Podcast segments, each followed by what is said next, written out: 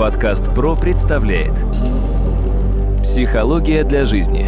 Советы психолога по актуальным жизненным проблемам.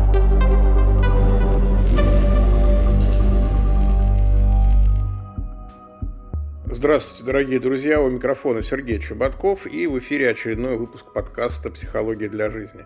Как обычно, у меня в гостях кандидат психологических наук, доцент, профессор Дмитрий Смыслов. Дмитрий, здравствуйте. Здравствуйте, Сергей. Сегодня мы продолжаем тему наших, скажем так, актуальных материалов, связанных с последними событиями, которые происходят вокруг. И тема нашего сегодняшнего подкаста звучит так. Информационная война. Как остаться самим собой в этой схватке различных мнений. Как не потерять себя, не потерять свое достоинство. Дмитрий, вам слово. Спасибо, Сергей. Сейчас мы столкнулись действительно с достаточно, казалось бы, непривычной ситуацией, но, с другой стороны, частично мы ее уже проходили в наши ковидные условные каникулы, когда как раз был лукав. Тоже была некоторая адаптация, и если внимательно посмотреть, здесь мы переживаем очень похожие волны реагирования. Первый шок, после этого происходит некоторая попытка ориентирования в происходящем, и после этого человек начинает немножко выстраивать для себя некоторые новые ориентиры.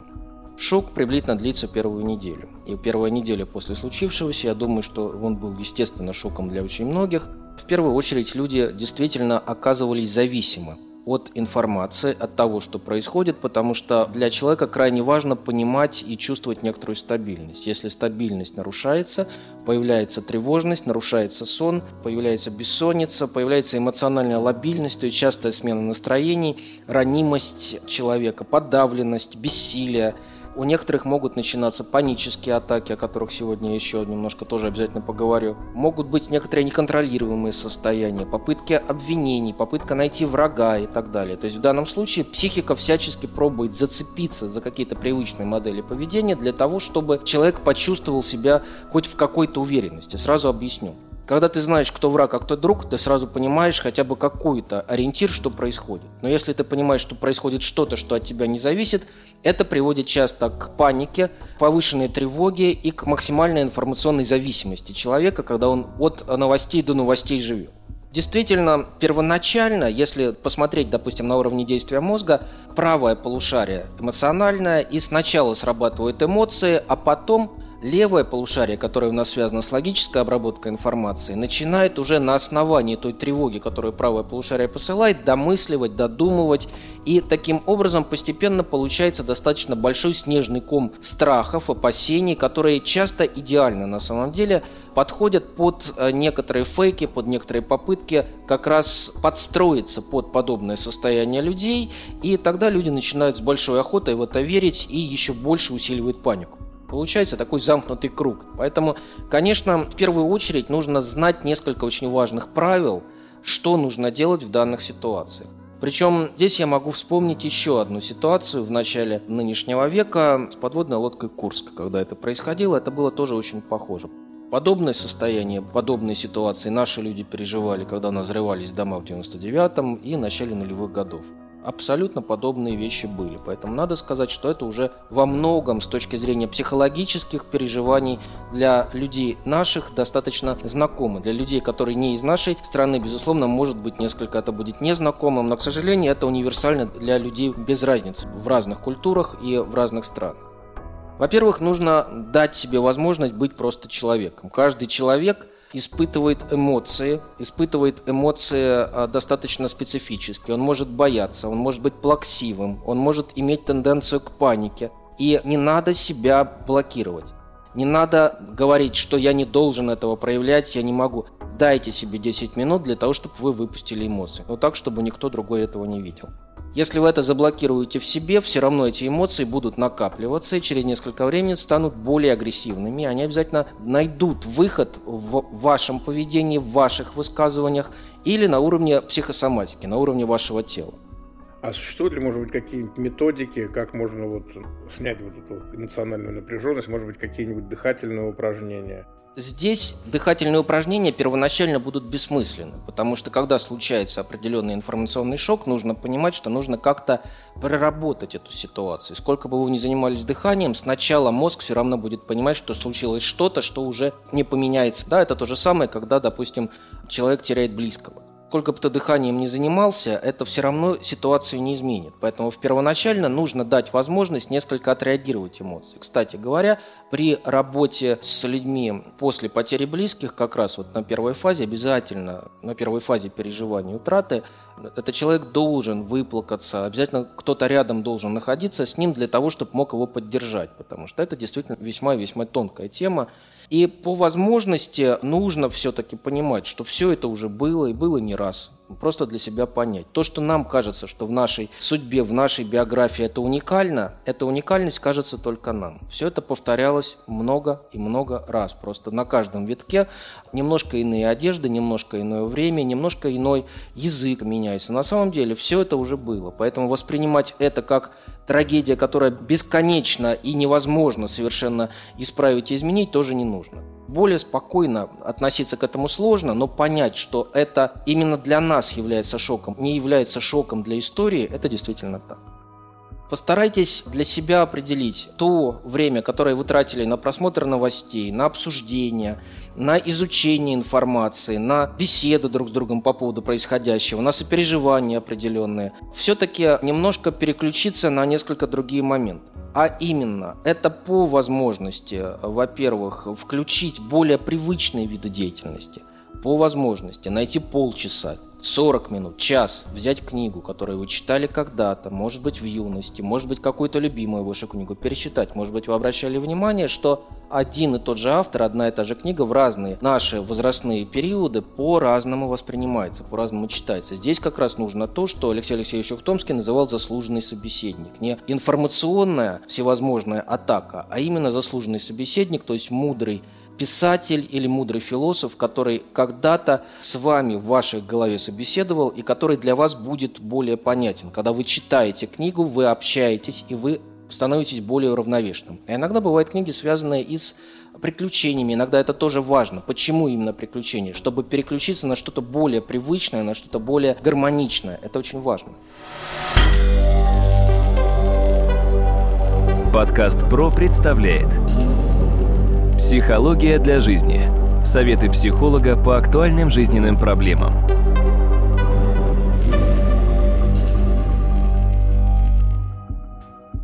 В одном из интервью с известным актером у него спросили, как вообще он борется со стрессом, с какими-то жизненными неприятностями. Он сказал, что есть горе, которое, конечно, побороть невозможно. Все остальное лечат крепкие спиртные напитки. Вот в этой ситуации вот такого информационного шока, может быть, имеет смысл выпить хотя бы один раз. Если сильно этим не злоупотреблять может быть, но нужно учитывать, что алкоголь обычно кристаллизует переживание, усиливает его и обостряет. То есть, в принципе, особо алкоголь здесь не поможет. Он может привести к привыканию, но это можно тогда более сравнить, наверное, со спячкой в э, биологии. Да, вот когда животное уходит в спячку, в анабиоз, то в некотором плане пережидает неблагоприятные условия. В данном случае пережидай, не пережидай, все равно особо ничего не поменяется. Нужно себя восстановить, а не пробовать пережидать можно принять успокоительное. Но что такое успокоительное? Это тоже, в принципе, тот же самый анабиоз. Потому что успокоительное блокирует некоторое состояние, но оно его не снимет.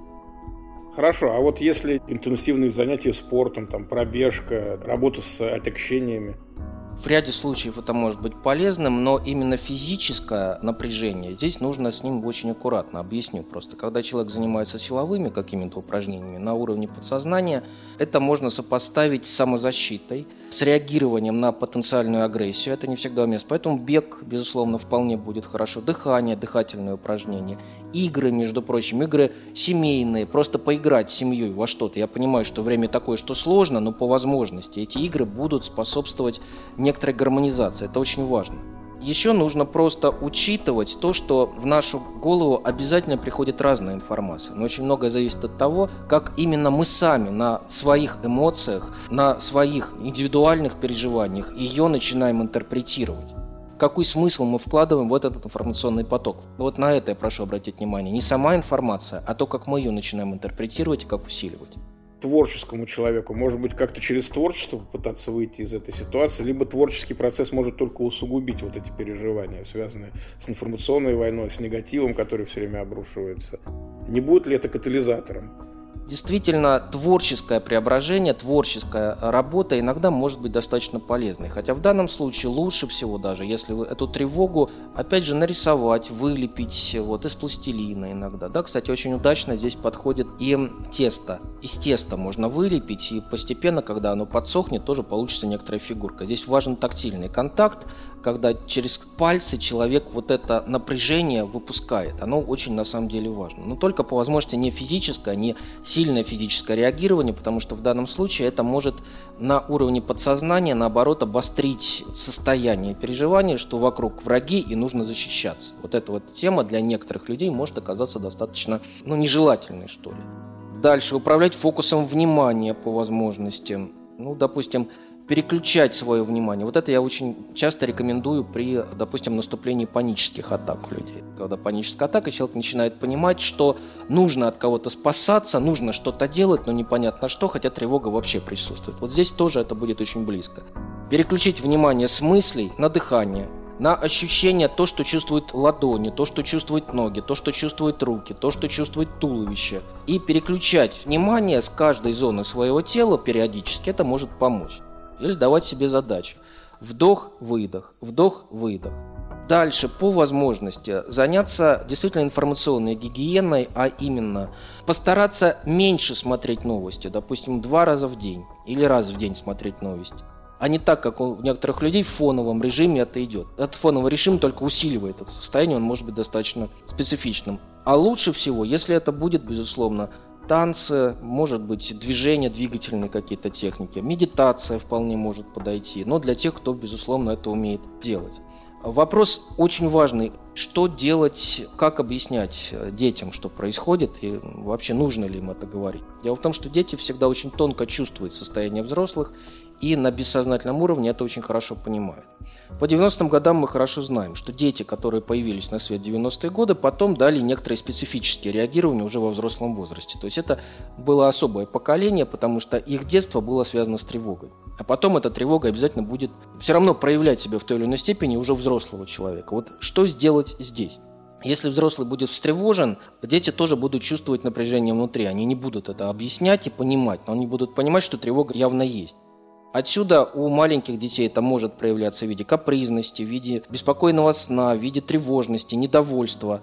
Поэтому по возможности при общении с детьми постарайтесь сделать так, чтобы внутренней тревоги и страха особо не было. Если он не спрашивает, не нужно его загружать информацией. А если он интересуется, нужно просто объяснить ему, что он защищен, все, что происходит с семьей в безопасности, и это пройдет, это просто бывают разные этапы в жизни. Обратить на это обязательно внимание, чтобы ребенок чувствовал именно защиту. Такое очень часто бывает, допустим, когда я работаю с некоторыми случаями, есть сценарии, когда в семье на протяжении нескольких поколений назад были варианты раскулачивания, репрессий и так далее. И вот эта вот внутренняя обида, опасение того, что можно все потерять, что на самом деле какая-то сильная тревога из первого поколения где-то случилась, э, передается в следующее поколение более молодое, и детям тогда не объясняли, почему и чем. Но они понимали, что есть ситуация, когда сначала все, а потом все теряется. И это, как круги по воде, передается из поколения в поколение. Сценарий остается, сценарий закрепляется. И когда люди приходят и говорят, откуда эта тревога, я обычно всегда выясняю, были ли подобные случаи в прошлом. И мы прорабатываем сначала их. То есть здесь четкая причинно-следственная связь. И по возможности еще я очень рекомендую сделать следующие вещи. Если есть какие-то серьезные страхи и опасения, возьмите листок, возьмите ручку и выпишите их все. Все, что вас тревожит все, чего вы сильно опасаетесь. Постарайтесь поподробнее это прописать. Все равно, если вы попробуете уснуть, вы не уснете, если это вас тревожит.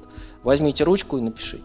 И отложите этот листочек на несколько времени. Через некоторое время посмотрите на этот листочек, прочитайте, что именно вас тревожит. Дело в том, что мозг очень часто начинает перепроизводство тревожащих каких-то мыслей – которые действительно могут на самом деле особо ничего для человека не представлять, но они могут его сильно беспокоить, что часто приводит к синдрому беспокойного сна или бессонницы. Естественно, по возможности просто-напросто понять, что наши страхи сидят в нашей голове. Часто мы их более усиливаем, поэтому сначала нужно посмотреть, что больше всего вас беспокоит. Второе, что вы можете сделать для того, чтобы это изменить.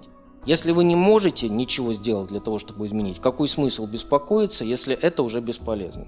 Вот в данном случае не нужно заниматься фатализмом, но вот я вспоминаю ситуацию, когда мы летели в один европейский город, и получилось так, что самолет сесть не мог ввиду того, что довольно специфическая ситуация природная была, и самолет начал вырабатывать топливо. Мы стали кружить, и нам говорили, что мы сядем сначала в одной стране, потом в другой, потом в третьей, потому что там все рядом.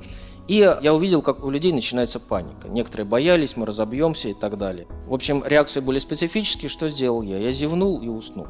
Ну, просто я задал себе вопрос. Я могу что-то изменить? Нет, тогда я высплюсь. Я выспался, мы приземлились, все нормально было. И что самое интересное, я даже отдохнул. То есть в данном случае, если невозможно изменить ситуацию, какой смысл дергаться? А если вы можете изменить ситуацию, пропишите, что вы можете для этого сделать. Это более важно. Когда вы понимаете, что от вас что-то зависит, вы чувствуете себя более уверенными. Дальше, по возможности, постарайтесь переключиться на внешнюю среду а именно на то, что вы слышите, допустим, что вы видите. Можете посчитать окна соседнего дома, можете посмотреть на дерево, можете понаблюдать за птицами, как вариант, посмотреть на людей. Иногда возвращение вот к этой реальной ситуации позволяет человеку почувствовать себя в нормальном состоянии, в спокойном состоянии. Эти правила, эти механизмы позволят нам просто понять эту ситуацию, не паниковать и более серьезно отнестись к происходящему, но без всяких попыток эмоционального усиления или попытки драматизации. Дмитрий, большое спасибо. Я хочу напомнить, дорогие друзья, что сегодня в гостях у нас был кандидат психологических наук, доцент, профессор Дмитрий Смыслов. Вел подкаст Сергей Чеботков. До новых встреч. Компания «Подкаст Про». Подкасты премиального качества.